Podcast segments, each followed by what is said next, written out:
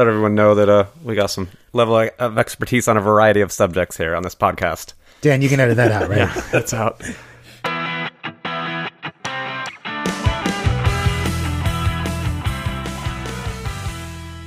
Welcome to Joe Picks an NFL Team. In this podcast, Joe, abandoned by his San Diego Chargers, is evaluating all 32 NFL teams to find out who he should root for next season.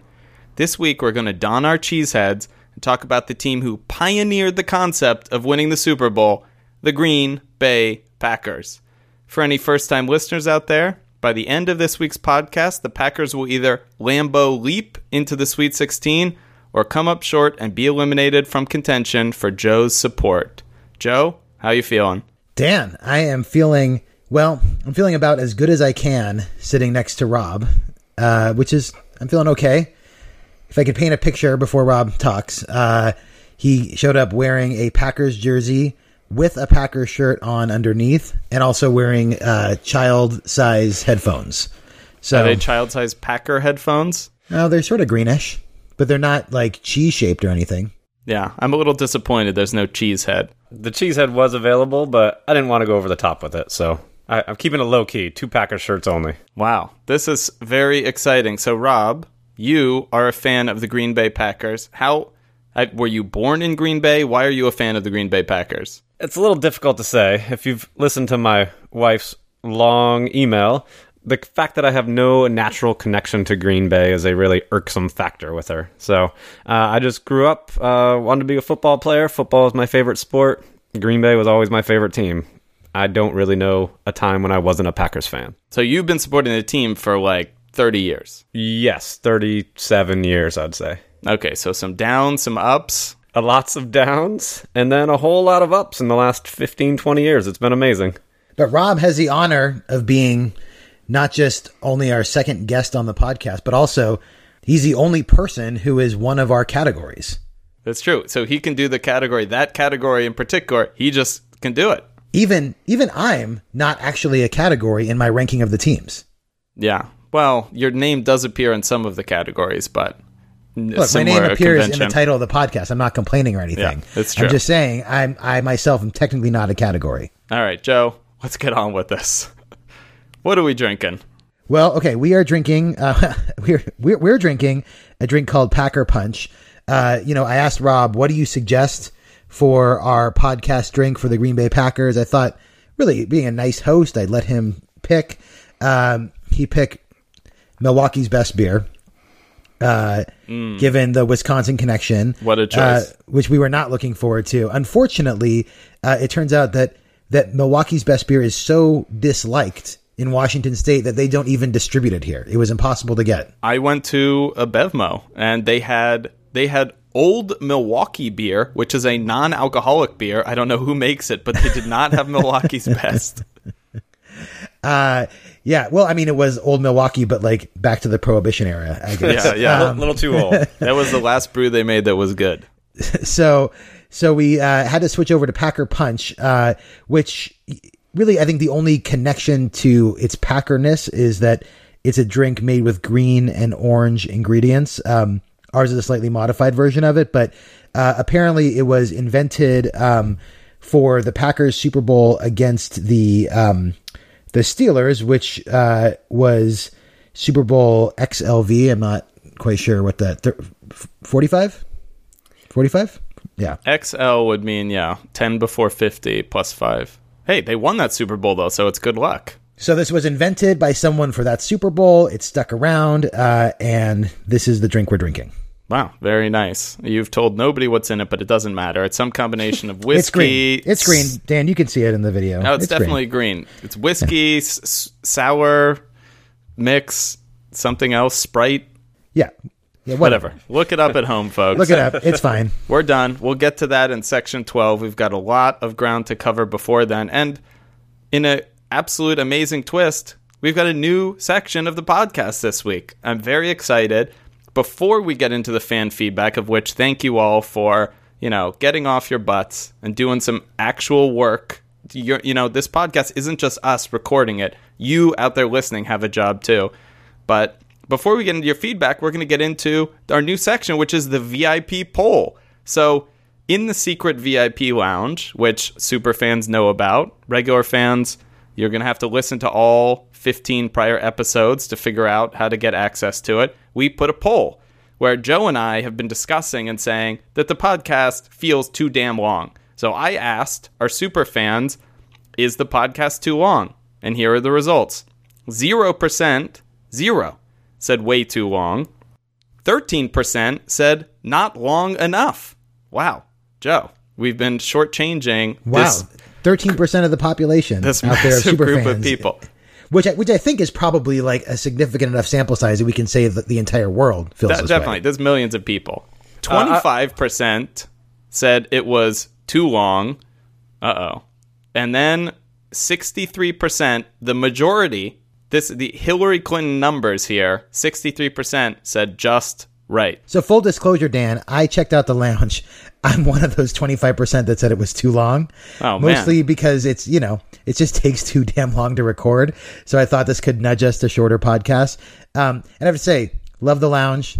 It's great. It could feel a little loungier, like maybe a fireplace, some nice I there's a fireplace. I put a fireplace there. Oh, I, I haven't seen the fireplace. Wait, Joe, you haven't even been to the lounge. I, I, I, went. I voted. I didn't see a fireplace. There's a maybe, fireplace. Maybe maybe my my Adobe Flash player is not up to date.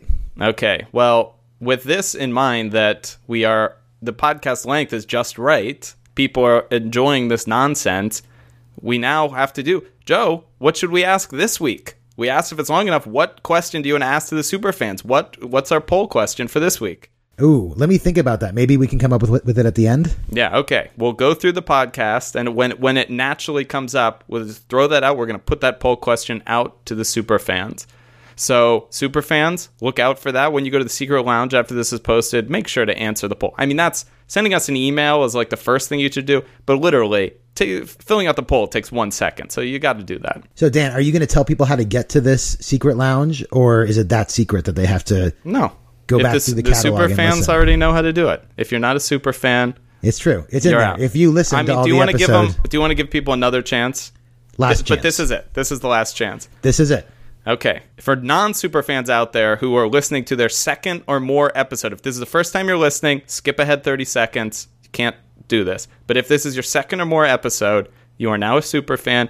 Go to joepixpod.com slash secret lounge. There you will find a super secret VIP email address to get priority access to the mailbag and the VIP poll question, where your feedback is going to impact how we do our podcast.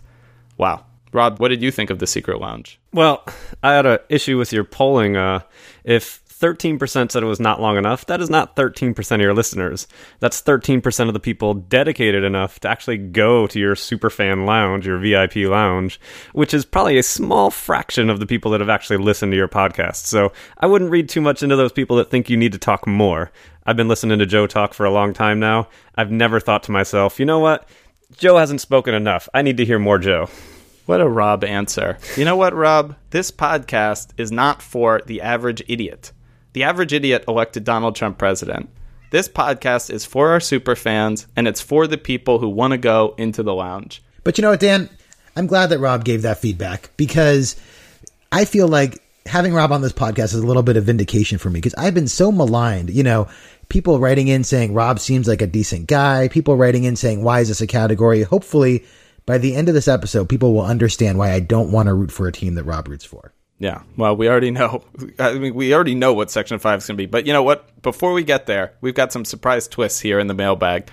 And for those of you who skipped ahead and aren't super fans, if you want to send any of your feedback and you want to be part of a future mailbag, send your feedback about the Green Bay Packers, about Joe, about me, about Rob. Send it to NFL at joepixpod.com. We love your feedback. First feedback, and now I will note this week we got four feedbacks. All of them came to the super secret VIP email address. So good work, guys. I'm loving it. These are priority. That's why I'm reading them first.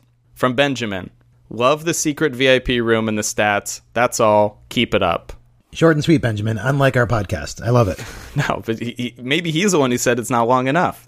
From superfan Josh, who's also our Civil War correspondent, he says on the in the secret VIP room they need a fan only discussion forum. What do you think? Can you can you do that, Dan? Uh, no, that's would be way too much work.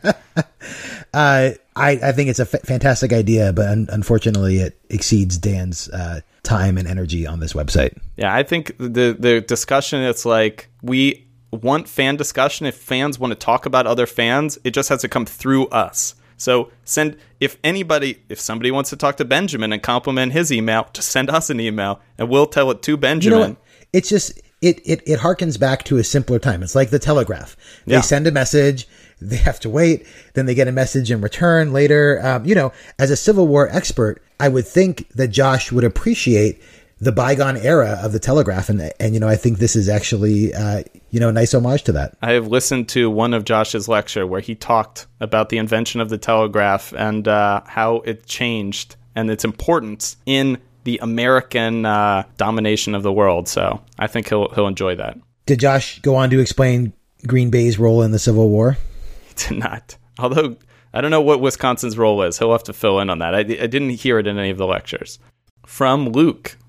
This is first time emailer, but he used the VIP email, so he must be a long time listener because he's a, he's definitely a law abiding citizen. I have loved the podcast since I found it on Reddit. You have picked a great method on how to pick teams. I live in the UK and started to watch the NFL over the last year. Unlike you, I decided to pick my team by selecting a random team on Madden. Now I'm a Jets fan. Now, so I- I wonder, and actually, I, I actually hope that Luke can write back in. I know that when you're playing someone head to head in Madden, there's a way that you actually press a button where it just actually selects a random team. So I wonder if, if when he says he picks a random team on Reddit, he literally like pressed the triangle button and a random team popped up, and it's like, all right, I'm a Jets fan forever now. But I wonder if what he did is he did that the first time and then played with the Jets, and but then like kept playing with them because on Madden it's like you want to be like familiar with the playbook. So Right. maybe he just did that Right. once and then was like, "I'm playing with the Jets." And just back then fell in love with like the digital avatar of Chad Pennington or whatever, and just has has been a fan ever since. Yeah. I will say the other thing to add, it is notable the number of fans we have in foreign countries. There's something about this methodology that appeals.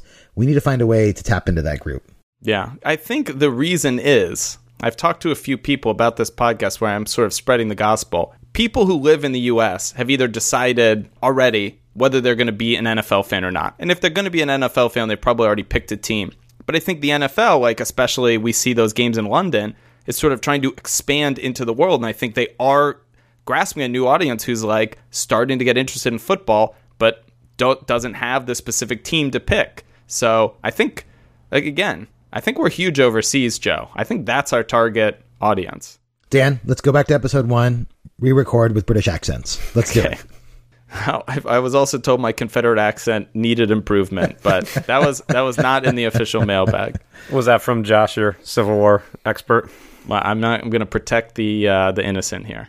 All right, now our next two feedbacks are about this team, the Green Bay Packers, and one of these emails is the the most virtuous, greatest email we've gotten thus far in terms of making my life easy. But Joe, before we get into the Green Bay Packers, sort of shift our focus. Let's close out our last episode, the Arizona Cardinals. What the hell did the fans think of the episode, Joe? Dan, I'm glad we're talking about this before we move on to the Packers. So, I have a bone to pick with the Arizona fans. Oh no. I posted this. You know, who who is not an Arizona fan takes the time to talk for over an hour about the fucking Arizona Cardinals? You know what the answer is? Nobody.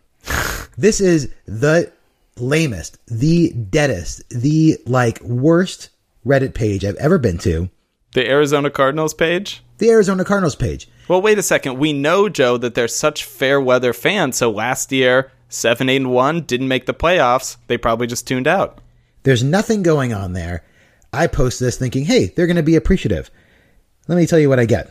Here's some feedback. The podcast goes on for 30 minutes complaining about lack of listener participation, the Redskins name controversy. I gave up and fast forwarded until I found some Cardinal material, and they go into Daryl Washington problems, which is now old hat, question mark. No one is interested in stories that have been run into the ground already by the media. The fundamental problem with this particular podcast, and I'm guessing previous entries as well, is that the premise is a great way to explore the fan base of each team and they don't even bother. Well, we do, by the way. Um, what they should have done, and okay, I'm going to pause here for a second. His next bit of feedback is the most common negative criticism on Reddit. What they should have done is approached each subreddit beforehand and had each fan base stake their claim. I'm not going to read the rest, but the point is, this is someone else telling us like how we should run our podcast. If that's what you want, go start your own fucking podcast where it's people from Reddit talking about why they love their team. That is not interesting. People think it's interesting, but you know what people who are fans of, of the team say about their team? They all say the same fucking thing. They all love their team because they're blinded. We are we are neutral. We are taking a view. We're using the same criteria to judge every team. Dan, I'm making a decision that you may not like, Rob may not like. Joe, don't do it. I'm revoking the maybe. Oh, no. It's gone. Joe. It's gone. this is the first Look. time it's ever happened. Look, I was wishy washy about it anyway. The extra half point threw me off. Really, it's been bugging me all week. And I've been thinking, am I hurting the fidelity of the podcast if I do this? And I've come to the conclusion I simply don't care. If the Cardinals move on, no matter who they're facing in the Sweet 16, I will boot them out. So there's no point in doing it. The Cardinals are dead to me. Wow. That's it. That's it. Wow. They're done. You know, I, I didn't even reveal their score yet on the Secret Lounge page because I want those Secret Lounge people to know that they can look at the Secret Lounge before listening to this week's episode and they won't be spoiled. So I'll only have to go into the database and change it. And then, wow, straight to the bottom of the Secret Lounge. You know what, though, Joe? That's what it's all about. That's why I think these fans don't appreciate. They're, they're being very selfish, basically. You, you go to some place like the Texans fan base, they, they welcome you with open arms absolutely. Absolutely.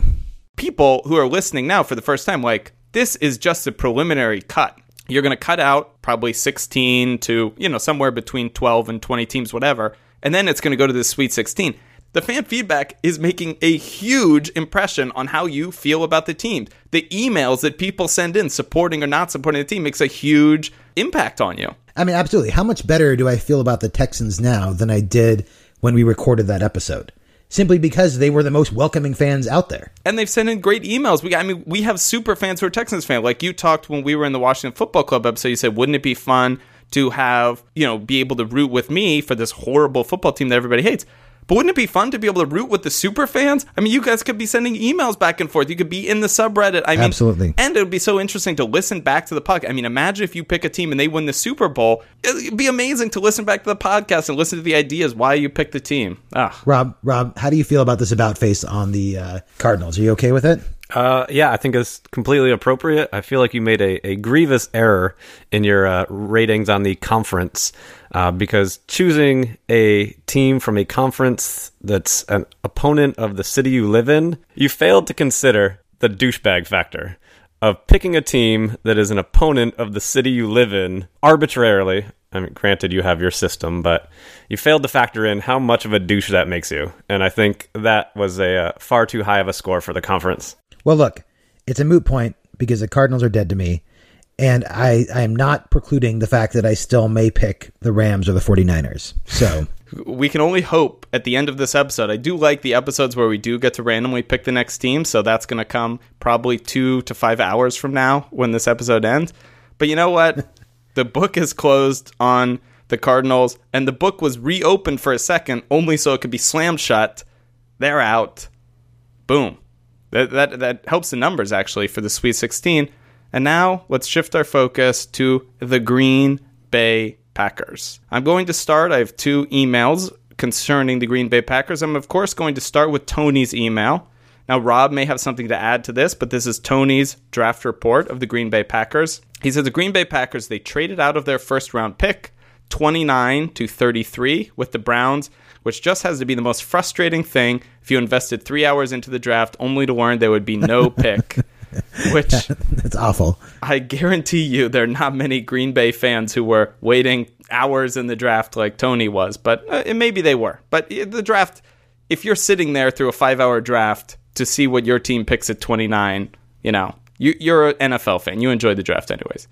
He said their first two picks were in the secondary, and they spent all four of their first four picks on defense. So it seems like their blueprint is to let the man, the legend, Aaron Rodgers, I added that in. There's to let Aaron Rodgers do his thing and build a defense that can hold the team to, you know, some reasonable score. you, you don't have to invest on offense. So they're spending all their picks on defense, which their defense for the past two seasons has been below average. And it's very easy to argue that that has held back the Packers from more success. Let me jump in with a comment on the Packers draft there. First off, moving out of the first round, not a terrible loss. We were picking at the end of the first round, didn't have high hopes based off who was left, so not crushing. Uh, but the fact the Packers have drafted multiple defensive backs again is not particularly encouraging.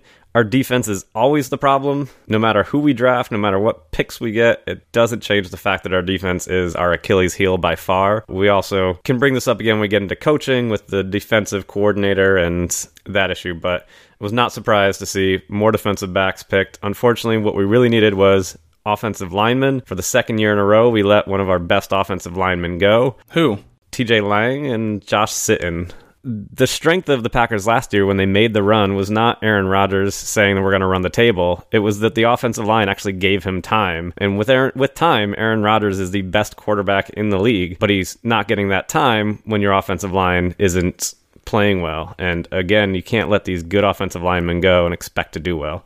So, not getting an offensive lineman early in the draft was, I think, one of our biggest uh, mistakes there. Getting too in depth, but we appreciate that feedback. It's great. Keep it like Tony. Just give us raw, just give, give us offense versus defense breakdowns. Because you know, Joe is not picking a team for next year. Joe is picking a team for the next 20 years. So, you know, all these offensive linemen will be long retired, Hopefully, they will be very healthy and won't have be suffering any long term effects, etc. Plus, I'm already super bored. well, this will be relevant when we get to the style of play, obviously. Yeah, so save it for that. Sean, super fan Sean, starts his email all capital letters. All right, Dan, here's your minute that actually took an hour or two. In the last podcast, I had chided our lazy fans for not even taking one minute to email. And a response, Sean sent literally a book. And he sorted this book into 11 buckets for each of the 11 sections. Now, some of them weren't necessary and weren't relevant, but where they weren't necessary and were relevant, I'm going to, in each of the 11 sections, say what Sean said. So, Sean also starts out with a question for Rob. He says, Rob, you're a Packers fan, so I automatically love you like family, but the Seahawks as your second favorite team? Really? They're essentially our current rivals since our division sucks. But it's okay. I know you really said that just so Joe wouldn't pick them and they get a low score from it.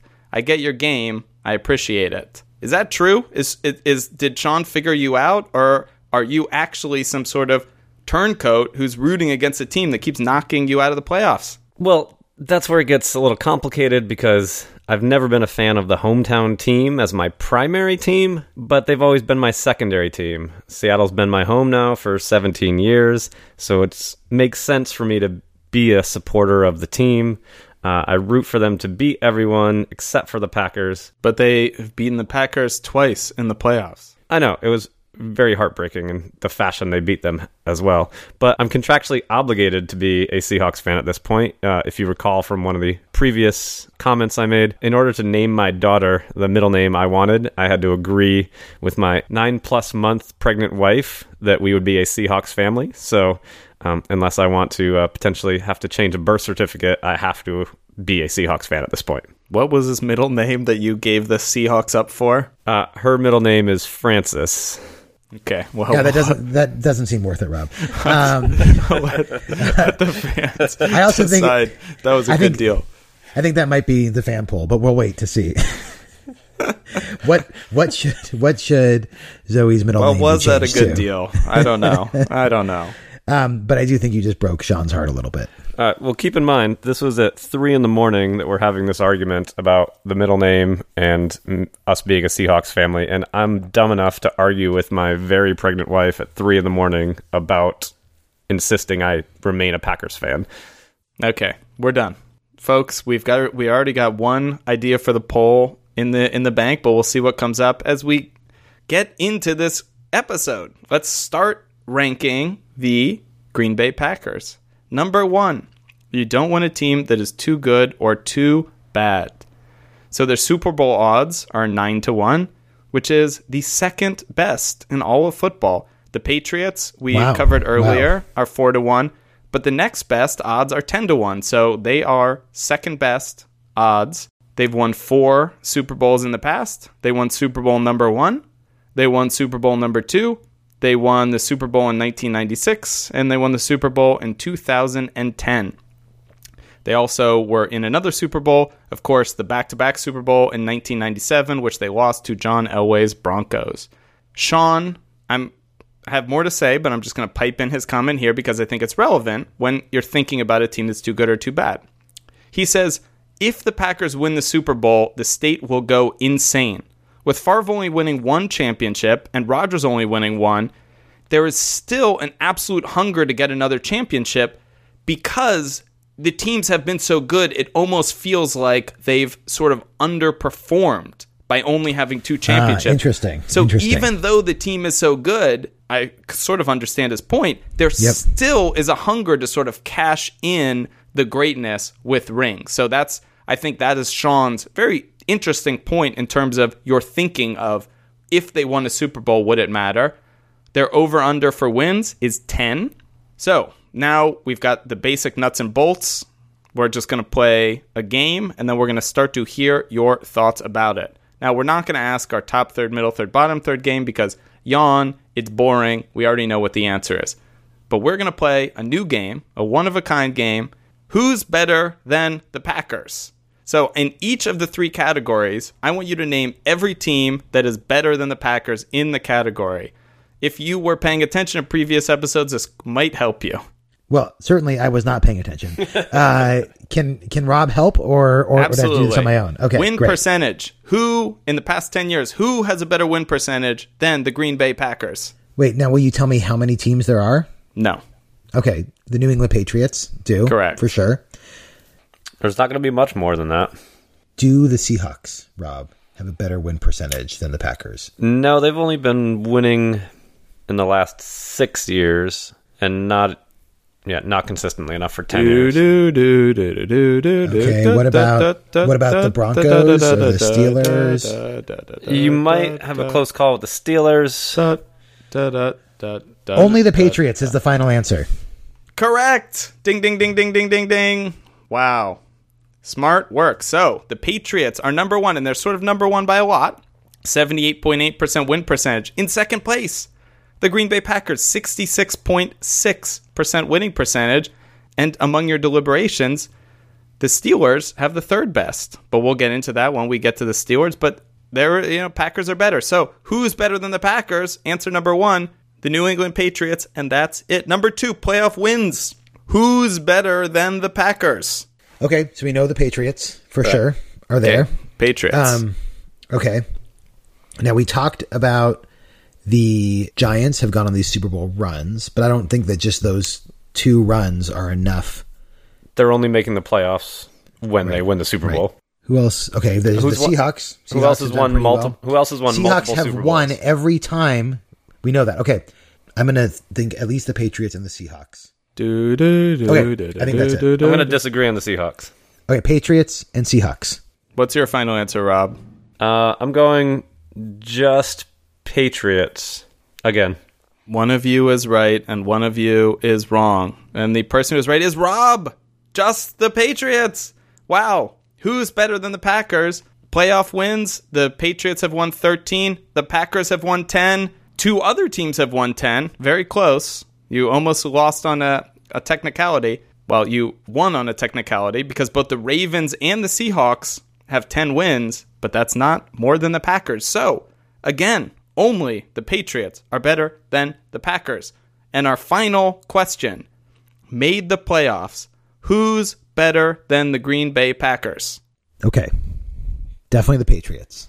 Rob, Uh, I'm going to let you go through the, all the deliberations on your own before I come in with the correct answer here. Rob, we don't have time. Just tell us the correct answer. What's I'm the correct sensing a answer? trend. Only the Patriots. Rob, what's the correct answer? I'm going to jump in uh, because Joe clearly doesn't remember anything that comes out of his own mouth. listen to his own podcast. The Packers and Patriots are tied with nine uh, playoff appearances in the last 10 years. so, who's better than the Packers? No one. That is correct. Wow, Rob. Rob comes in guest on the podcast, aces the quiz. He knows his team really well. That's correct. The Packers have made the playoffs nine times. The Patriots have made it nine times. And they are both tied for number one second best. Steelers and Colts all the way down at seven. Nobody has made the playoffs more than the Packers in the past 10 seasons. Dan, Rob, I will not apologize for not listening to the podcast. Technically, I don't think Joe is a super fan of his own podcast. Okay, so we've got the data out there. Rob has clearly bested you, Joe, in his knowledge of both this team and the NFL in general. Joe, you don't want a team that's too good or too bad. What do you feel about the Green Bay Packers? So, okay, obviously we can totally dispatch with too bad. Okay. I think my initial instinct would be to easily throw them into the too good pile. If you win Super Bowl one and two, like, that's it. Everything else is downhill. They're OG. They're OG football That's team. right. Right. Nothing nothing that happens after that will reach that pinnacle. But I think Sean makes a very, very good point that actually because of that okay, so think about this. They have the same number of playoff appearances as the Patriots, but with so much, so much less to show for it. Yeah. And that is actually a pretty like there's actually some some pathos there. There's some suffering there where you can sense that it would be this huge relief if they won it again. Even though it is again, and it is again with Aaron Rodgers, it's just a little bit better because they actually have underperformed a little bit. So I still think that they're too good, but they're not that too good. Rob, before I I, I, I render a final score, you want to chime in? Uh, I got a couple of suggestions. Uh, first off, uh, the Packers have four Super Bowl wins, but 13 NFL championships, the most of any team. We are four and one. We are four and one in the Super Bowl, which means if we make the Super Bowl, there's an 80% chance we're going to win the Super Bowl. Wait, well, it doesn't wait, actually mean wait, that, Rob, but Rob, you're actually making them seem too good. You know you want them to get a good rating here. Right. But I'm just saying, if you're thinking about a team making the Super Bowl, you don't want a team to make the Super Bowl and lose. The Packers, if they make it, they have a very good chance of winning. I'm sorry, Sean. I was about to give them a seven in this category. Rob just argued them down to a six. It's a six. That's it. I- Poor I, do Sean. have I do have one more comment on this though. How many more? How many more points do you want to lose? Well, this is more of a, a, a, a comment for future podcasts. Considering the too good, I think you have to think about the long suffering teams and how it would be inappropriate to become a fan before they've won their first Super Bowl. Because you're going to meet other fans, they're going to be like, oh my God, remember when we lost in 87? You're going to be like, no. Oh, 94, that was just a heartbreak. Nope. Right. But if you're a fan of a team that has won a Super Bowl in the last five to 10 years, then you're coming in you're not jumping on this like long suffering like relief of winning. You're just jumping in with where everybody else is at like, oh, we haven't won recently and I would really Rob, like to but win. Rob, you forget where I'm coming from, though. See, I'm going to be able to transfer all of my Charger suffering to the new team. It's just a one-to-one remember when we transfer. lost? Yeah, remember when we lost in 87? I'll be like, oh yeah, the 49ers kicked our ass in that Super Bowl. And they'll be like, wait, no. I'll be like, oh yeah, it doesn't matter. That Remember was my suffering. Remember when suffering. we intercepted the ball and the guy just had to fall down and then he fumbled it and then be Fucking like, Marlon no. McCree. They'd be like, Yeah, that's exactly. horrible. So basically your baggage isn't going to match anybody else's baggage, but it's there. but the baggage And will be there remember when they took the Absolutely. team and moved it because they're the owner's a jackass? Absolutely. I will be bringing the same suffering to the table. It's a good point. Rob, you didn't argue any lower, but, but We're- you we're did holding lose at your six. team a point. Six. All right. Number two, what does Joe think about the division? Now, I I haven't actually checked the stats on this. I'm just going based on probabilistic likelihood, but we haven't covered this division yet, and my guess is this is the only division we haven't covered yet. I could be wrong. I don't know. Super fans might know. But this is a new division, so this is exciting. We are talking about the NFC North, and we've got four teams in this division. Where obviously we've only covered one thus far. I've got our over unders. I've got our probability odds. I've got a little comment from Sean. I've got the details. Let's go. Packers over under 10 wins. We already covered that. Vegas gives them a 65% chance of winning the division. Vikings, second, over under 8.5. Vegas gives them 20% chance. The Detroit Lions, over under 8 wins. So this is three teams with over unders of 8 or higher in this division. Vegas gives them a 13% chance of winning the division. Chicago, over under 5.5, 2% chance. So it's a three team race. Packers, heavy favorites. Vikings and Lions, reasonable chance. In the past 10 years, the Packers have won the division six times, including four out of the last five years. Uh, the Vikings have won it three times. The Bears have won it once. Since 2002, This division has sent seven teams to the championship game, but those seven teams have only actually won the NFC championship game twice and sent two teams to the Super Bowl. The Bears in 2005, the loss to Peyton Manning's Colts, his first Super Bowl, and the Packers, who were sent in 2010, who of course won over the Steelers, and they went. They didn't win the division that year though. They won as a wild card. So Sean's comment about the division. Oh goodness. Yeah, our division sucks. Yes, the Lions are up and coming and have a good quarterback in Matt Stafford, but they're not fantastic by any means. The Vikings continue to look like they're going to be good, and then the Vikings throw it all away. I would mention the Bears, but they're so laughable right now, it's not worth talking about. So, there's that's the uh, Packers fans Sean feeling about the other teams. I personally am a huge fan of the division, not just because it's the black and blue division, it's known for its physical style of play historically, but really all the other teams in the division are garbage. So you know that when you have division matchups that your team's going to be favored. I like how you've mentioned teams that have won the division and the Bears are nowhere on that list. But that's not what Joe wants in a division. Joe wants a division where Detroit Minnesota or Green Bay could win, where these where these matchups are going to matter. Dan, I'm not just a, a, guest, I'm also a super fan, and the one thing I know is you have very little idea of what Joe actually wants. Okay. Thank you, Rob, for coming in our podcast. All right, let's just let's have Joe give his score and then you keep talking. Let's just see what happens to the score. No, I mean Rob keeps talking himself out of higher scores. Yeah. Dan, it's totally true. I mean, here here here are my thoughts on the division. I don't like that it's not very competitive right now. I don't want a division where I just know the Packers are going to win. That being said, first of all, I'm surprised that the over under on um, Minnesota is higher than the Lions because the Lions seem like a better team right now, but we can get into that later. Just bet it on Vegas. Maybe we can tweak this into a betting podcast, Joe. That's true.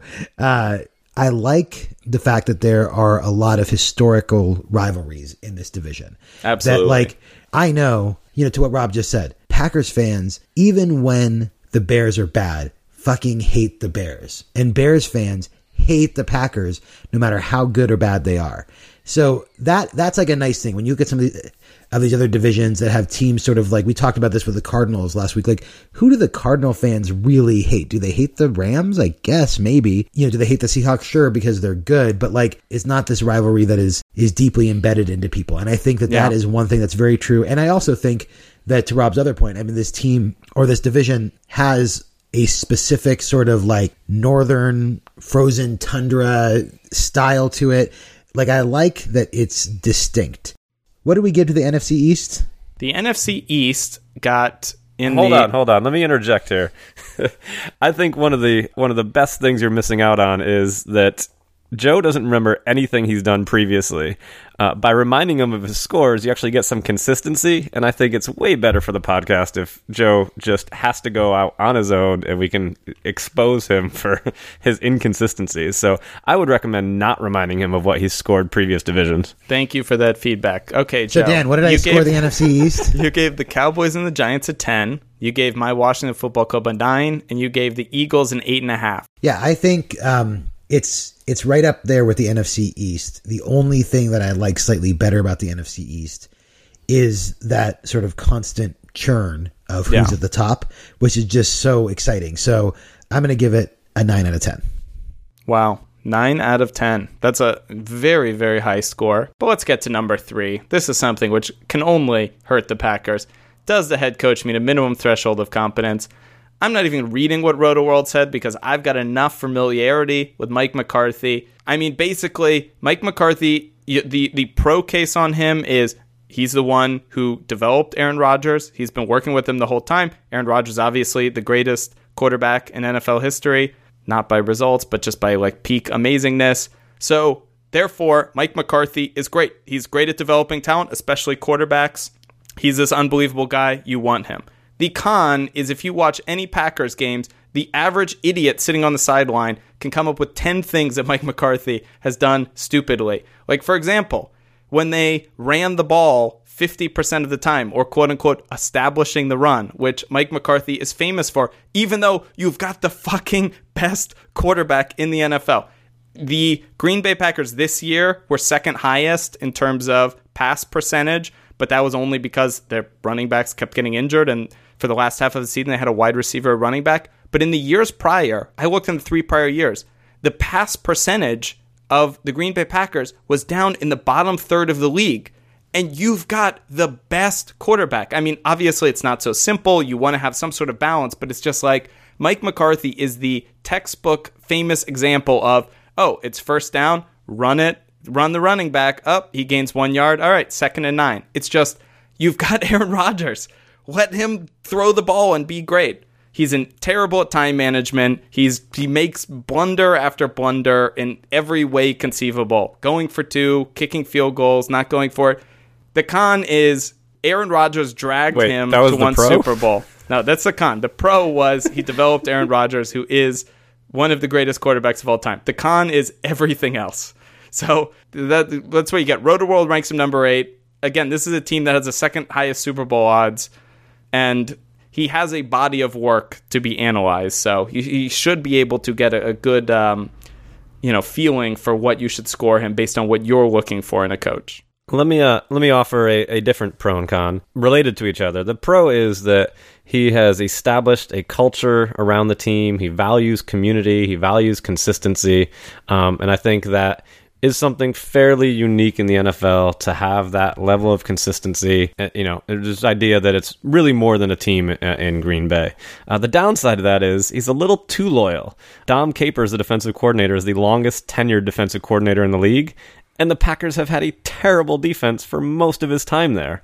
Uh, Yeah. So at some point, you have to realize that you need to go in a different direction. You need to move on. Consistency can also hurt you. And I think that's one of the biggest weaknesses around Mike McCarthy as a head coach. Now, Rob, I have a question for you. I'm actually very interested to hear this as a Green Bay fan. How many rings do you think you'd have with Bill Belichick? More than one? More than more than three? With Bill Belichick, like from his time coaching period, like I mean, we Yeah, have yeah. eight eight to ten rings at this point. Yeah. uh, Bill Belichick is a defensive genius, and with If you put Bill Belichick with Aaron Rodgers, it's just you, you watch Tom Brady and it's like Tom Brady is undoubtedly great, and I'm not arguing that. But you watch Aaron Rodgers and there's nothing he can't do. He can move. He can throw. He makes every right decision. He's unbelievable. He can extend the play. He can make these miracle throws. And you just, the defense lets him down every season. The play calling lets him down every season. Like, I want Aaron Rodgers to be like, no, Mike McCarthy, I'm not running that play. I'm just running the plays. Well, this goes into one of my uh, um, my my pet arguments at this point is everyone thinks Tom Brady is hands down the best quarterback ever because of the Super Bowl wins. But if you put Aaron Rodgers on those same Patriots teams with Bill Belichick, and then you put Tom Brady on the Packers teams under Mike McCarthy, would you get similar results? And I think absolutely Aaron Rodgers would have won the Super Bowls. I absolutely think they would have that great record. I don't think Tom Brady is pulling that off in Green Bay with what Aaron Rodgers has been working with for Okay, so staff. so Dan, I have a question for you. Would you trade from your Washington Football Club Jay Gruden for Mike McCarthy. Mike McCarthy? No, not even close. I honestly think Mike McCarthy should not. I think Mike McCarthy, and as Roto World's saying, Roto World's basically saying in their spiel, we don't know if Mike McCarthy is a good head coach because Aaron Rodgers is so great, or he's a terrible head coach because Aaron Rodgers is so great. So we're going to split the difference and put him at eight because we don't know. So Ro- Rob, would you trade Mike McCarthy for Jay Gruden? I'm Yes or no? I'm- I'm- yes or no? Uh, uh, no, not at this point. Will you trade him for Pete Carroll? Yeah, why not? Would you would you trade him for Bruce Arians? I think also yes. I'm a big fan of Bruce Arians. There you go. All right, Joe. We, we, we've talked about this way too much. I mean, we have to talk about Mike McCarthy, but it's time to make a score. Yeah, no, I mean, the competence score is really all about my own perception of things. I mean, obviously it's about winning and losing, right? But but at its core, it's also about when we lose or when we win for that matter, am I like s- screaming at the television like why did you just call that play? Why didn't you call a timeout here? Why are you punting instead of going for it? And it seems like McCarthy is way up on the list in terms of that. 4 out of 10. All right. I think it's fair. It's a very low score for this category, but I think it's fitting. Okay. Do the players get in trouble with the law? This has gotten too long in previous weeks, so there's nothing super interesting here. So I'm just going to try to run through this very quickly. We've got the three case studies. Andrew Quarless, he gets in trouble. He shoots a firearm in public. Something happened. He doesn't shoot at somebody. He just shoots in the air. Whatever. Team. This thing comes out. He's charged with a crime. I don't know if he what happens, but you know he did it. The Green Bay Packers. They don't basically do anything. He plays a few more games with the team. He eventually gets hurt. He's you know his his effectiveness go down, and he wasn't re-signed. But it's like the fact that the player's like shooting guns off, no big deal. Another But- guy, But to be fair, though, isn't shooting guns in the air like a normal Saturday night activity in Green Bay, Wisconsin? Wow, this I think this is somewhere in Florida. It's on Miami Beach where it's probably even much more of a routine thing. But yes. Another guy gets caught. He's also in Florida. Why do all these Green Bay Well, I guess it's a self-answering question. Also, also, by the way, let me just say, if I were to ever own or coach an NFL team, which is unlikely at this point in my life, and it wasn't a Florida-based team, one of my rules would be no traveling to Florida. That's where all this shit happens. Don't go to Florida. Look, I will give you a bigger signing bonus if you just promise never to go to Florida. Okay, so this guy, Letroy Guion, Guion, whatever. Guyon. Guyon. He's still on the team. Anyways, he's driving in Florida. He's pulled over by police because he's not staying in his lane. When he's pulled over, he has a ton of pot. He's got $190,000 in cash and a 9 millimeter handgun. Oh, Okay. the Nate the Nate Newton special. Yeah. But on the Green Bay Packers. You know, this is your very upstanding team. What's happened? Well, he's suspended three games as per the NFL, you know, public whatever policy. Whatever. Team doesn't care. Plays the rest of the next 13 games, plays the whole next season. He's actually suspended for the first four games of this coming season for PEDs. Whatever. Still on the team. The guy can play. He's playing. They don't give a shit what happens. Now, this other guy, Brandon Underwood, and I'm just going to read this couple paragraphs and then we're done with the case studies. Under the direction of GM Ted Thompson, the Packers have generally been known to place a lofty premium on athletes' character before committing to target a player in a draft. How does a prospect fit in the locker room is always a question. However, this Underwood character is sort of a stark break from that theory people had. He had just the the, the title is Green Bay Packers greatest head case of all time, Brandon Underwood. This this stems from a domestic incident, violence incidents, but it like goes from there. But the point is, he did all of these things. He t- gets in these domestic abuse incidents. He had a history of this before he was drafted, and this is the end of the thing. The fact that Underwood would never play another game for Green Bay is of ancillary importance when you take into account that the third year player remained with the team through the beginning of training camp and was essentially allowed to compete for a roster spot. It was only when it was learned that the Ohio native would have to have a two game suspension for the like incident that the team decided to cut ties with him before the start of the season. So even this guy who has this domestic violence incident, he goes against the so-called ethos of drafting these like upstanding character people.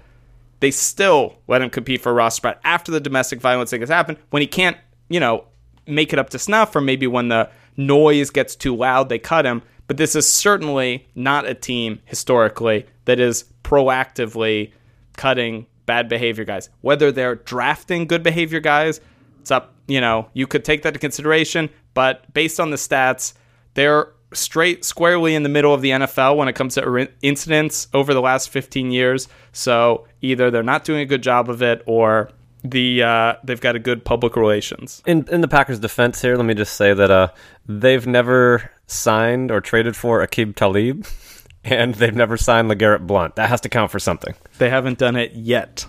They could do it in the offseason. Yeah, yeah, no. Yeah, keep I mean- Talib. Wouldn't you want to keep Talib in your in your uh, defense right now? No, I don't want him anywhere near the team. All right, whatever. All right, Joe. So I mean, I think you know, sort of, sort of the baseline here is that if, if they're middle of the road, it's going to be five out of ten. But I think, given you know, it does seem like maybe they hang on to players too long, are too quick to sort of make a judgment about their value to the team rather than you know the value of their character. So let's just say four out of ten. Okay, four out of ten. Number five. You don't want to root for a team that Rob roots for. So, Joe, what does Rob think about the Green Bay Packers? Well, I don't know. Uh, I mean, judging by this beautiful Packer shirt I'm staring at right now. No, look, I mean, I think this whole category was invented with the Packers in mind. So I guess this is my question here, Rob. I've been making this ranking sort of under the assumption that I would hate rooting for a team that you root for. Mostly because I don't like agreeing with you. I generally find you distasteful. And I take pleasure when bad things happen to you in life and in sports. so I guess my question is can you disabuse me of that? What would it be like for me if I were to pick the Packers, which is still very much on the table? They've been doing okay, I think. If I were to pick the Packers, what would it be like for us to be co Packer fans together? Well, I've been torn on this one for a while now. There is a small part of me that would enjoy having a good friend of mine rooting for the Green Bay Packers. I've had some ancillary friends that were Packers fans, but never a really good friend that I would watch football with somewhat regularly. So that is appealing to me. Um, but the fact that it would be you um, is really quite distasteful. Um, I can't imagine watching the Packers in the playoffs, in the Super Bowl, winning a Super Bowl, and watching you celebrate and just I can imagine the comments how smug you are about wow we finally did it I'm so excited this uh, it would just turn my stomach so I'm actually pretty pleased with the fact that this is an automatic zero just because I don't think I'll ever be able to get over the distaste of you gloating about the wins when you haven't been I think that's very unfair though because I think you're being a little I don't know, ageist in a way, where you're saying, "Oh, I've been a fan of this team for 25 years. I'm a truer fan than Joe is.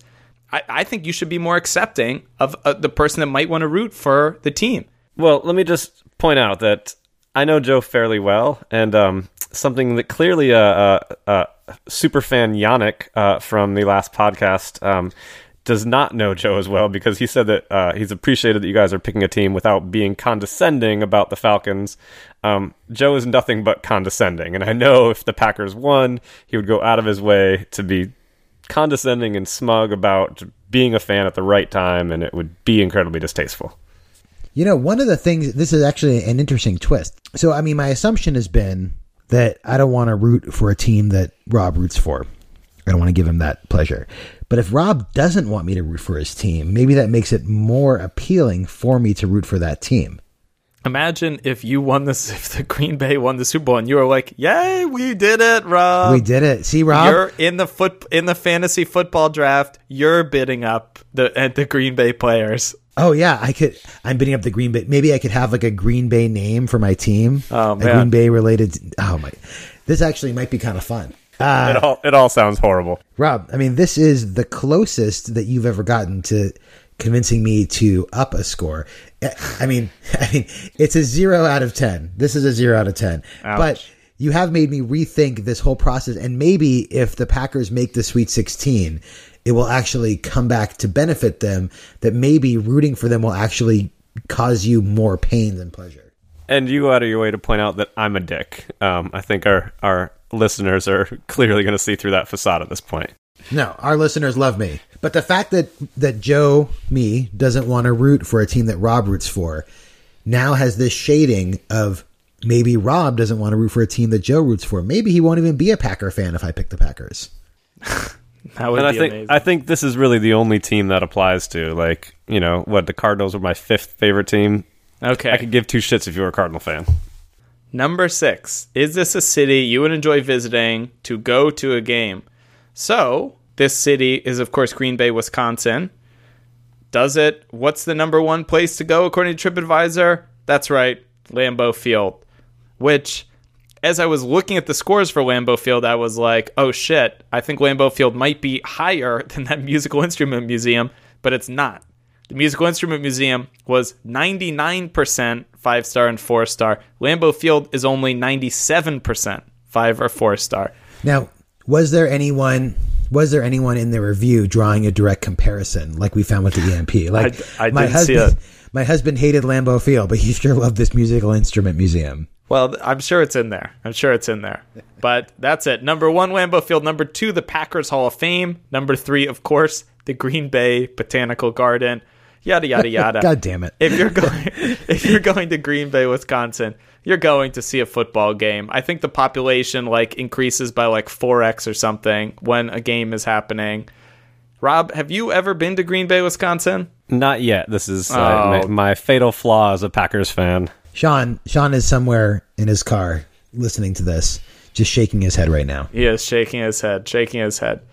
So, Joe, basically, if you're going to Green Bay, I mean, this is sort of a plus and a minus, which is if you're going to Green Bay, you are going to see this iconic stadium that uh, everybody loves. You're going to see you're it is a like the entire city is like the place to go where it's just Packers front and central. Everything's Packers. But the downside is there ain't much much else. So you're going there for a game. You're going to get a full Packer experience, but you're not really going to get much else. Yeah, I mean, Green Bay as a city is like, quite frankly, probably a zero on this list, right? Of like, I would never go there if they didn't have the Packers.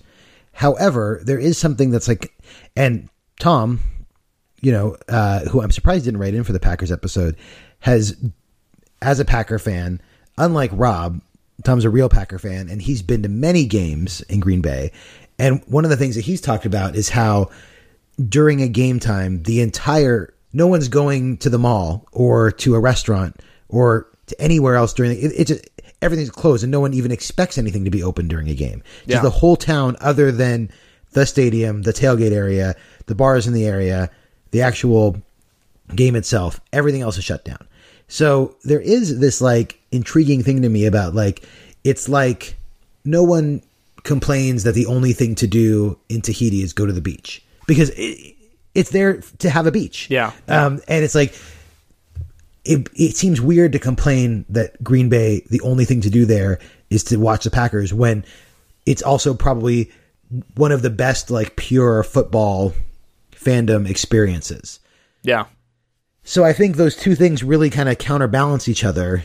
And I'm going to go, I'm feeling a little bit generous here. Six and a half out of 10. Wow, that's extremely generous, but frankly, I think it's well reasoned. That's building momentum coming into this question. Number seven Does the team have player or players you could put on your fantasy roster? Hmm.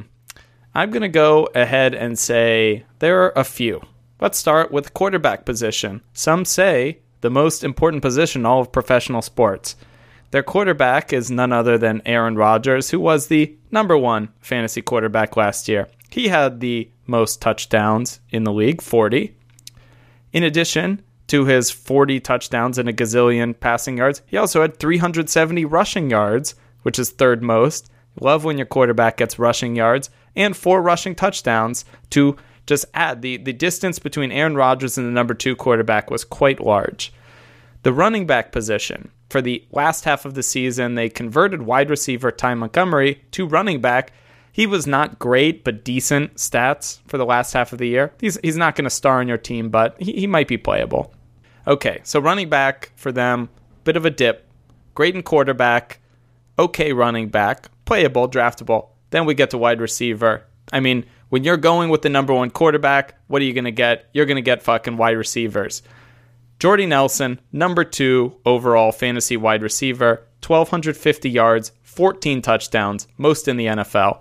And then how about Davante Adams, the number eight overall wide receiver? Just came up three yards short of a thousand, which I'm sure for him is really sad to finish the season at 997.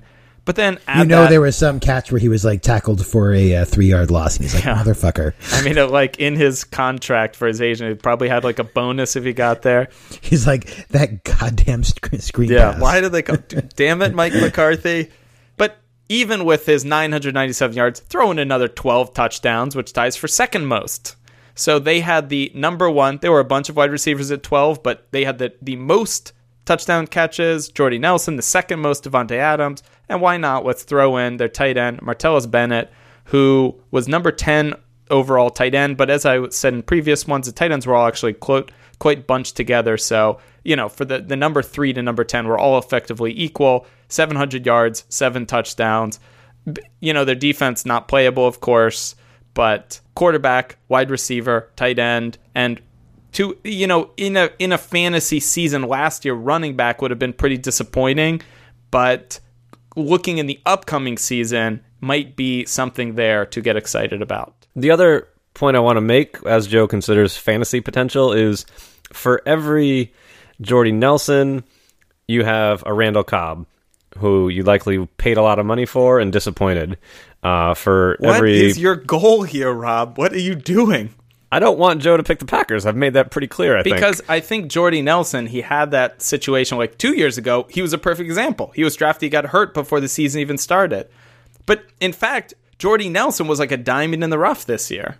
But you had a Randall Cobb. You also had an Eddie Lacy who was incredibly disappointing again, who people likely drafted higher, paid a lot of money for. So the Packers, while they do have a lot of strength with their fantasy potential, they also have some players that disappoint occasionally.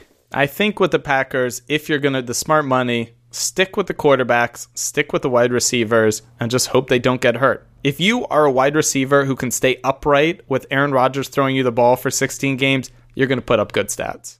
First of all, I love that Rob is actually actively trying to talk me out of rooting for the Packers now. And for all, for any person who even thought about defending Rob, can I just like say, I fucking told you so. Okay. Let me point out that's a fair evaluation of the Packers from a fantasy standpoint, not just a fan's perspective. Okay. Secondly, I don't know, Dan, maybe help me out here. Have we talked about a team that has more fantasy quality? I mean, maybe the Cowboys. I think where where the Packers shine as opposed to other teams is when I when I did the stats on Tom Brady. Tom Brady, if he had played 16 games, would have been at this elite level of point production. But Aaron Rodgers was by far the number one quarterback over the 16 games. Like, like the gap between him and number two is huge. And you know, fantasy football is really all about having a premium at some position. Yeah, no, I mean, I've I paid a lot for Aaron Rodgers before, and it's always worked out. he had well. this thing that I think is really interesting, which is this is, I think, the first team that we've really gotten to where if you had Aaron Rodgers and Jordy Nelson on your team, you probably won. Because if we look at the other top wide receivers, there's Odell Beckham Jr. Eli Manning did not have a particularly great year. Okay, we can look at the Washington Football Club receivers. You know, whatever.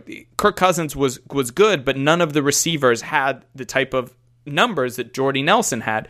Okay, we've got David Johnson, who's great running back, but it's not a sort of tandem thing. If you took Aaron Rodgers and you also said, I'm going to gamble, I think Jordy Nelson coming off injury is going to be the number one guy, your team, it's just absolutely monstrous. And Right, I think this right. is the first team we've seen that has a duo like that. The other benefit is that any any Packer that I draft who does well, because I'm in my main league with Rob, I'm kind of like snarfing away from Rob, which is kind of nice. Yeah, absolutely. The problem, of course, is that the the Packers and Aaron Rodgers in particular, for not not incorrectly, he had the number one season. Right. there's he's not where whereas you might get value out of a Kirk Cousins or out of a Matt Ryan, you're not gonna you're never gonna get value out of Aaron Rodgers in a fantasy draft. But you might pay for elite performance like the people did this year. Right. No Packer player is sliding under the radar, and someone's going to throw Aaron Rodgers out in the auction early. Someone's going to pay a real premium for him, and that might be okay. That might be a good strategy, but they're still going to pay a lot. I think, though, look, if I, the whole point of this category, if I were a Packer fan, I would certainly have Packer players on my team, and it would be probably a worthwhile thing. So I'm going to say eight out of 10. Eight out of ten. Uh, that's it's too low, Joe. I mean, you, think you, so? you gave the right. Cardinals eight and a half out of ten, just Oh, yeah, that's- essentially. So I think one thing you did like about the Cardinals, the Cardinals might have more diamonds in the rough, but Green Bay is going to have more just guaranteed You're right. You're right. stud players. You're right. Dan, nine out of 10. All right, boom, comeback time, baby. And then we move to number eight, and this is going to be really interesting. I'm just going to let Sean do all the talking here. Sean sent a great segment for this, and I love what he says. Number eight is the owner a monster? The Packers are the only community owned franchise in the league. The ability to buy ownership stock does not let you have any take in the team, but it will make it so the team cannot be moved to another city. They can't move this team on you, Joe. When you buy stock, you receive a nice certificate with your name on it, and you have it framed and you can put it on your wall. It's nice. There have been four times in the franchise history where they have sold stock 1935, 1950, 1997, and 2011. Open purchases do not exist. You must wait for the franchise to sell stock, which costs two hundred or three hundred dollars. He says the proceeds of the sale of stock go directly towards the stadium for rebuilding or expansion purposes. The Packers are run by a board of directors who are unpaid, excluding the president, Mark Murphy. He represents the corporation at NFL meetings. If the leader of the Packers begins to suck, he can be fired. Nice, isn't it? Okay, so that's where he ends. So you have a president who votes for the president. If you have one share of stock, do you get one vote? Is that how it works, Rob? Uh, I am a shareholder. I purchased in 2011 with that most recent Wow. stock sale. And I do get invited to the uh, shareholders' meetings every year. Um, having never been to Green Bay, I've never attended, uh, so I can't tell But you do exactly. you get to vote for the president? Uh, I don't know. Uh, my impression is that uh, you know individual uh, shareholders have very little input about the running of the team. Uh, there's no other reason to explain why Mike why Mike McCarthy's had a job for so long. Thank you, Rob, for this very useful thing. Okay. So this team is so interesting because they don't have an owner. They are a company. This is against the NFL rules, but based on a waiver, because the fact that the Green Bay Packers have been run like this for the past 85 years or whatever, they're allowed to do it. They're the only team that will ever be allowed to do this. No future team. It is against NFL rules to have an owner who doesn't own at least one third of the team, with the exception of the Green Bay Packers. They are a team of the people, by the people, for the people. The exact mechanics of that, I don't know. Rob doesn't know, which really is a ding on Rob as a shareholder. You've got to fucking read the contract. I mean, Joe, you should you should read his shareholder agreement and see what he gets. But this is a team that unique as far as all 32 go. Joe, what do you think about this ownership structure? Well, I mean, I definitely like that the structure makes it so they makes it so that they can never leave. That's great. Um, I think it's super unique. I like that it's democratic. I like that it's not like there's not some rich asshole getting rich off this. I mean, it does. I, I- do kind of wonder where the money goes. Yeah, that is a good question. If they make money, like, where does it's it not distributed to, to shareholders? If there's no take in the team, as Sean There's saying, only like, one paid position, the president.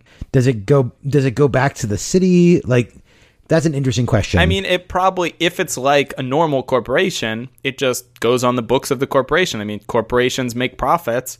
The Green Bay Packers have to pay salary. If it's an owner, and for example, the, the team doesn't make enough money in one year and they pay out more salary, while the owner just pays out of his pocket or her pocket.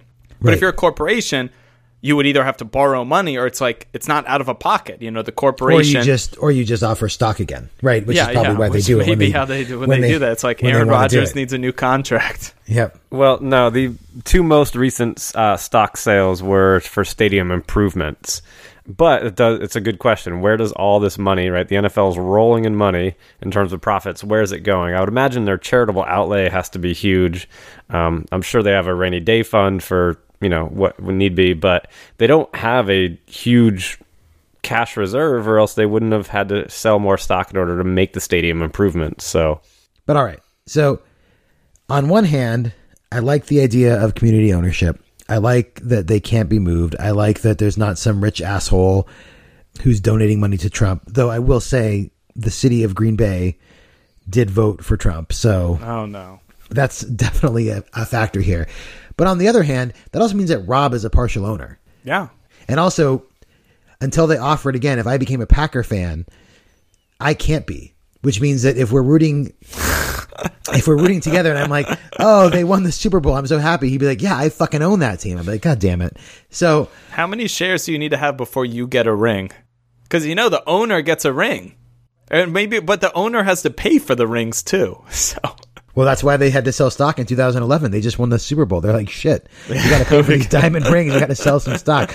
All right, look, Before you give your final uh, scoring, let me just point out, right? You have this background, a, a, a lifelong career in union organizing, and here you have a case where the people actually own the team. Uh, I can't see how there's any other team that gets a higher score in this category uh, than the Green Bay Packers. Not only is it the only team in the NFL owned by the people, it's the only team in any major professional sport that has its ownership. Let's uh, just div- note this is the first question where Rob is actually giving an argument that might help the score. Yeah, that's true. That's true. But I also, but I also generally don't like people. But okay, um, let's. Yeah, no, you're right. You're Rob. Rob, you're right. The people on this team, even if it's people like you and like Tom, who I generally don't care for, it's still the people. It's not some fucking rich Trump supporter. Okay, this is. Uh, what do we give to um, the Eagles owner, the Brandeis guy? You gave the Eagles owner a 10 out of 10. I really like that guy. I really like that guy. Who would I rather own? Jeffrey Lurie. The people Well, see, now this Brandeis gets into alum? an interesting situation because, I mean, this is a bit of a more philosophical argument, but I think if you had the scale of like what you want your country to be led by, I think benevolent dictator is number one. The problem is a benevolent dictator can't, is like unsustainable. And I think democracy is way below benevolent dictator. It's just that democracy is also way above horrible dictator or a lot of other things. This guy who's the president of the Green Bay Packers could be fired. And maybe that's Right. why he doesn't fire Mike McCarthy or something. He doesn't want to do risky moves. He doesn't want to upset the apple cart. But on the other hand, though, to your point about the risk of a bad dictator, but Jeffrey Lurie's son or daughter could be an idiot, terrible Yeah. person. Yeah. Right. Well, So- look, I, I'm, you're talking to the person who Dan Snyder owns the team. I know what the worst case is. I would love if the Washington Football Club were owned by the people and we could vote for like who's running the team or whatever. Yeah, I hear that. It would be interesting if they actually did have like real shareholder control, like shareholder vote on every draft pick, things like that. I, I mean, I'm sure it would be actually terrible. This is very similar to a public company. You vote for the people. The people make Right. the decisions, but you can fire the people. Right. So, look, I think this is good, but I think you make a good point, Dan. Nine out of 10. Nine out of 10. I think it's the absolute right score. Number nine, rate the uniform and the logo. So before we get into talking about the colors and whatever, I'll just talk about the history of the.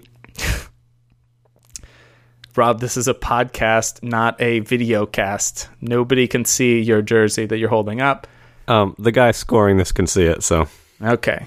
So, the history of the team name. The team founder, Earl Curly Lambeau, his employer, the Indian Packing Company, oh boy, sponsored Green Bay's football team and provided equipment and access to the field. The Indian Packing Company became the Acme Packing Company that later folded, but the nickname stuck the Green Bay Packers. See, so it's funny. Had they just picked the other half of that name, had they picked, picked the Indians rather than the Packers, you, you could have another controversial situation. Very controversial. But anyways, so they pack stuff as formerly the Indian Packing Company, then the Acme Pack. And you know, first of all, we have to give them credit. Like 80 years later, that they changed that. That they they realized in the like 1920s or something. Indian Packing Company. Well, this that's is just not offensive. a good, That's a good offensive. name. Let's just make it Acme. Uh, Acme, Acme Packing Company. But there you go. They pack something. They're The the previous owner said, "We will never change the name." He died, and they're like, "Fine, let's just change Yeah, it." we're done. So, would you be happy if if the Redskins became the Washington Acmes? That'd be great. How happy would that make you? Wait, first of all, I think I'd be happier were the Washington Packers. Just like drift off them.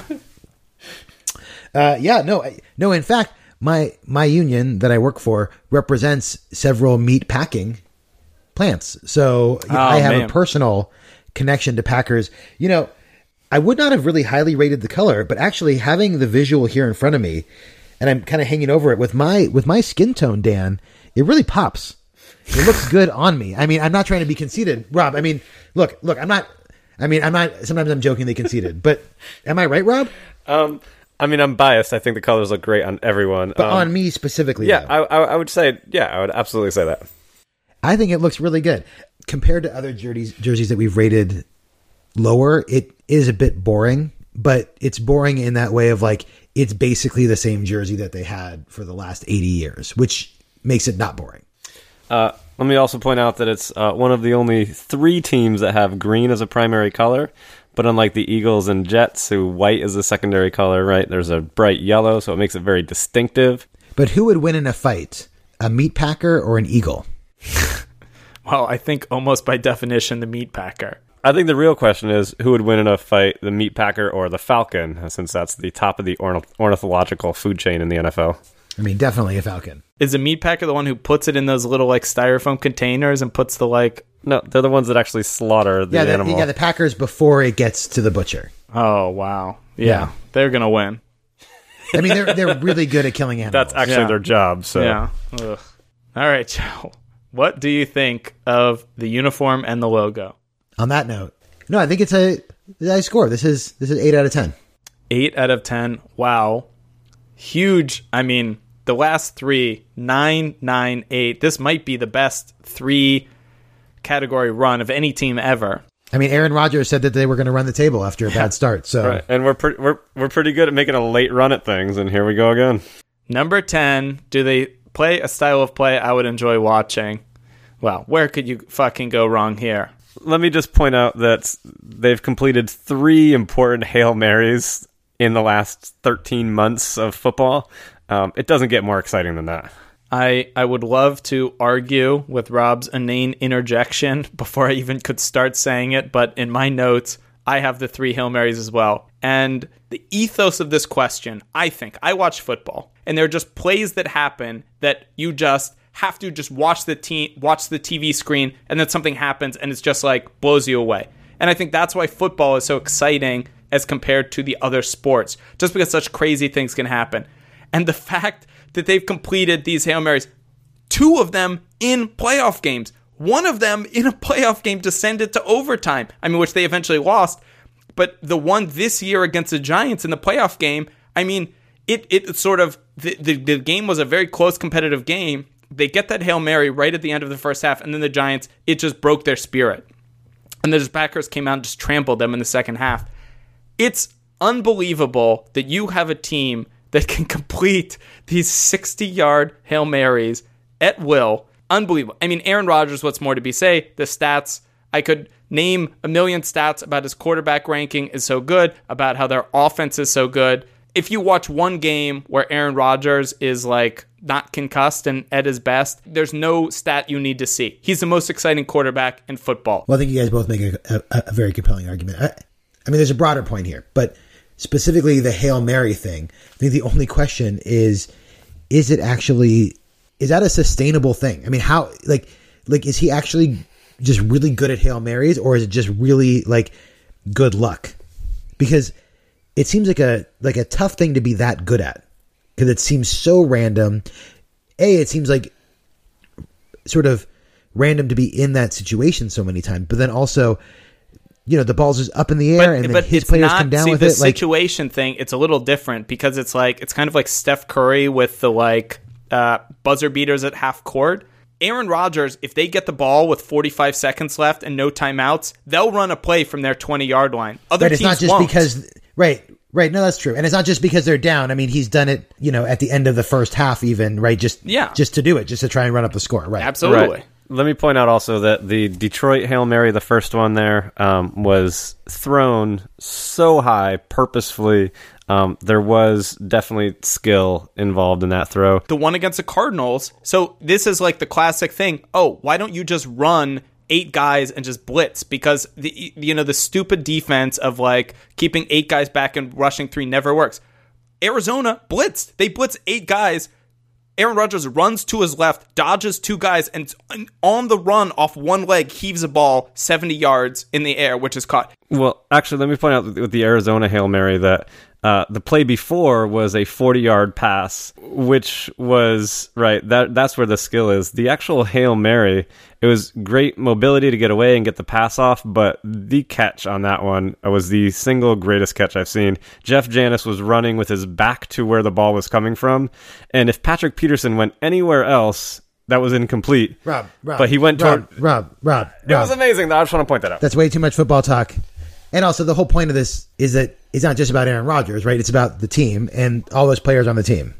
The downside is the defense is fucking terrible. So this is one of those teams where you're again watching and it's just pure frustration on when the defense is on the field. We absolutely have to point out that as great as that Arizona back to back passes were to tie it up and send it overtime, the Packers lost the game two plays later.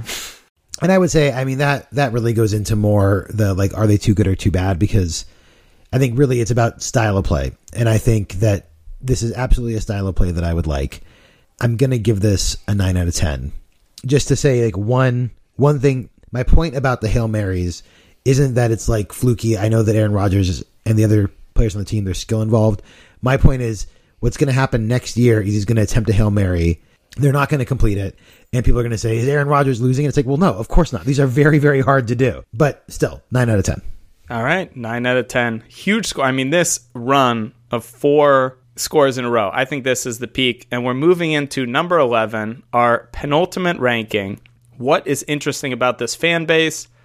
So the the Packer fan base has so much that's interesting, and I'm going to let Rob get into it as a fan who knows this fan base. But I'm just going to give you a little bit of nuts and bolts here. So the TV ratings, the rating share of the local market that tunes into Green Bay Packers games, if you average it out over the last three years, they are number one their share of people in Green Bay who, when the Green Bay team is on, they watch it, is 45%.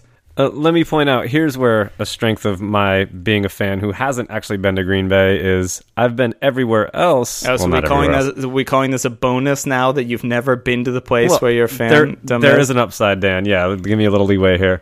Uh, is that I notice how many Packers fans there are everywhere else you don't have to be in Green Bay to see Packers fans. You see them, I would say you see more Packers gear than any other team in random places. I was in Vegas for more March than Madness. Cowboys.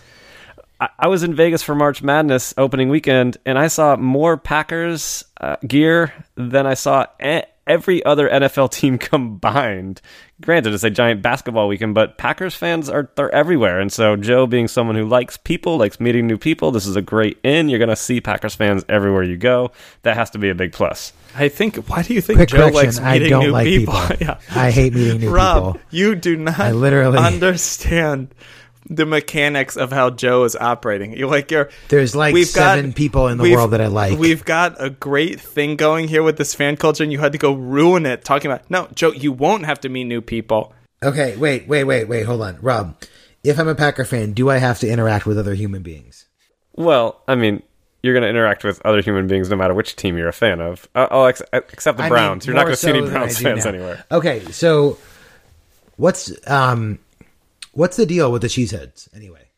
Uh, Cheeseheads uh, came out. Some fan started put something together. I think it was the. Mm, I don't want to. say. I put somewhere around ninety five or ninety six. Um, yeah, it, I believe it was shown on television. They had some kind of cheese type thing on their head. It got some got some media attention. Um, a local company started producing these foam cheese heads that just went. It's like it went viral before things were going viral. Um, again, though, Green Bay viral. uh, again, though, cheesehead just sounds like an insult. I don't know why fans would purposely call themselves something that sounds derogatory. They voted Again, for Donald Trump, though, so That's what you get from a bunch of cheeseheads. there you go. I think it fits perfectly. I mean, everyone likes cheese, right? Well, there you go. Also, that's a big plus, I would say. No, look, I mean, I think the Packers are obviously a rabid fan base. I think, you know, we talked about these teams, and I think one thing that we haven't talked about so much, but I think it's a factor, is like the other sports in that city. So obviously, Milwaukee has other teams, but the comparison that we were making of like in St. Louis, right? St. Louis is a baseball town. And in Washington, you know, maybe the Washington Football Club is the number one team, but it's sort of been like supplanted now by the Nationals. And, you know, no one doubts that if you're in whatever half Wisconsin Green Bay is in, that whatever other teams you might root for, football is the number one thing. Packers are the number one thing. I think it's a very distinctive fan base. Well, you may not like the cheesehead thing, Rob. I think that on this podcast, we reward distinct fan culture. That's the number Yes. one rule with this. We do we reward something that you can say that is an interesting, unique thing about this fan base, and I think Green Bay has a lot of that. This is a eight out of ten. Eight out of ten. Wow. I- I can't believe the fact that the thing about the fan base, including me being a fan, doesn't count against them at least a point. You have a whole Well, category we already gave devoted them, to we, you. we already gave them a zero for that. Number 12. Rate the drink, Joe. What did you think of your Packer punch? So, you know, I think the point of this category, what am I going to be drinking on game day if I want to have a team specific drink? I can't find Milwaukee's best here in Seattle. I'd have to get that imported by a specialty importer who would just be so goddamn confused about why I want that beer. Yeah, you know, this drink, I hated it for the first half of the podcast. And then I really liked it, and now I'm starting to hate it again. it's a little too sweet. it goes it comes and goes in waves so i'm i'm gonna say this is a uh five out of ten right right in the middle of the road This, the Green Bay Packers have had uh, the second half that the Falcons would have loved. I mean, the, Fa- Ouch. Lay off the Falcons. the already. Falcons just needed a baseline. This is unbelievable. This is uh, unbelievable. Nine, nine, eight, nine, eight, and then five. But still, the Green Bay Packers end up at 77 and a half, which is the fourth best, wow only Wow. behind the Falcons, the Cowboys, and the Bengals. I mean, you love the ones where somebody's in person. but that's even with rob trying to talk me out of rooting for I them. know. So the Bengals at 78, and then the Packers slot in at 77 and a half, and then a big drop all the way down to 72 for the Seahawks. But I mean, we're right in the heart of maybe range. I mean, in order to not give them a maybe, you would have to just be bringing in pure animus against Rob to give them a no, which you're you're welcome to do. despite my dislike for rob and despite a whole category that probably like we talked about with the washington football club could have easily gone into negative territory there's no doubt there's a lot to like with the packers absolutely worth revisiting absolutely worthy of a spot in the sweet 16 they are definitely moving on the Lambeau leap into the Sweet 16. All right, folks, is this dan, podcast. dan i've been thinking about it though i have a fan poll Oh, what's the fan poll? Okay. I feel, once again, I feel so maligned with this can't root for a team that Rob roots for. We've a lot of the feedback has been why are you picking on this Rob guy? Why is this a category? Even superfan Tony, our superest of super fans, has said he should he thinks that this should not be a category. So I would like to know officially from the lounge, Wow. is Rob a dick? A, yes. B, no. C, not enough information. That's a fan poll. All right. The Green Bay Packers have moved on, folks. For this one time only episode, if you're a super fan, that means this is at least the second episode you've listened to. Go to joepixpod.com slash secret lounge, vote in the VIP poll, send us VIP emails. We want to hear it. If this is your first episode and you haven't listened to anything else, just go to joepixpod.com. If you want to send us feedback, send it at NFL at joepixpod.com. Tell us about the Packers or tell us about the future teams that we're going to do next week, which we get to pick right now. My favorite part of the entire podcast, Joe. What teams are we going to do? What are you, what are you hoping for here, Dan? Any, And we've already done. uh, anything uh, you're rooting for? I don't know. I just something Oh, fun. Dan, actually, before you do that, let me just say, happy, happy halfway mark. Yeah. This congratulations. Is it. Once this is put up, we will have done 16 out of 32 teams. This would be such a great moment if Rob weren't here. no. Well, Uh, what better way to celebrate than drawing the Tennessee Titans next? and with that said, what, Joe? Not the Tennessee Titans. Our next two teams up are the New Orleans Saints and staying in the NFC North, the Minnesota Vikings. Wow. All right. Great. That's going to be a barn Exciting burner. two teams. Barn okay. burner. Awesome. We've got a uh, Super Bowl champion in the last 10 years, and we've got uh, where Randy Moss, you know, got his start. Those were some exciting years, like 10 years ago. Dan, I'm excited. I can't wait. Joe, Rob, great podcast. Rob, thanks for being here. Thanks. I would have liked to take more full advantage of one opportunity to defend myself, considering the 15 episodes which I've been unfairly maligned. But uh, you know, and the I'll take what I can 16 get. more that are yet to come. But the the experiment moves on. Rob, you've had your you've had your say. The lounge and the the our VIPs will have their say as well in the fan poll. So we all will see the results of that in this excruciatingly long podcast. See you, Joe. See you, Dan.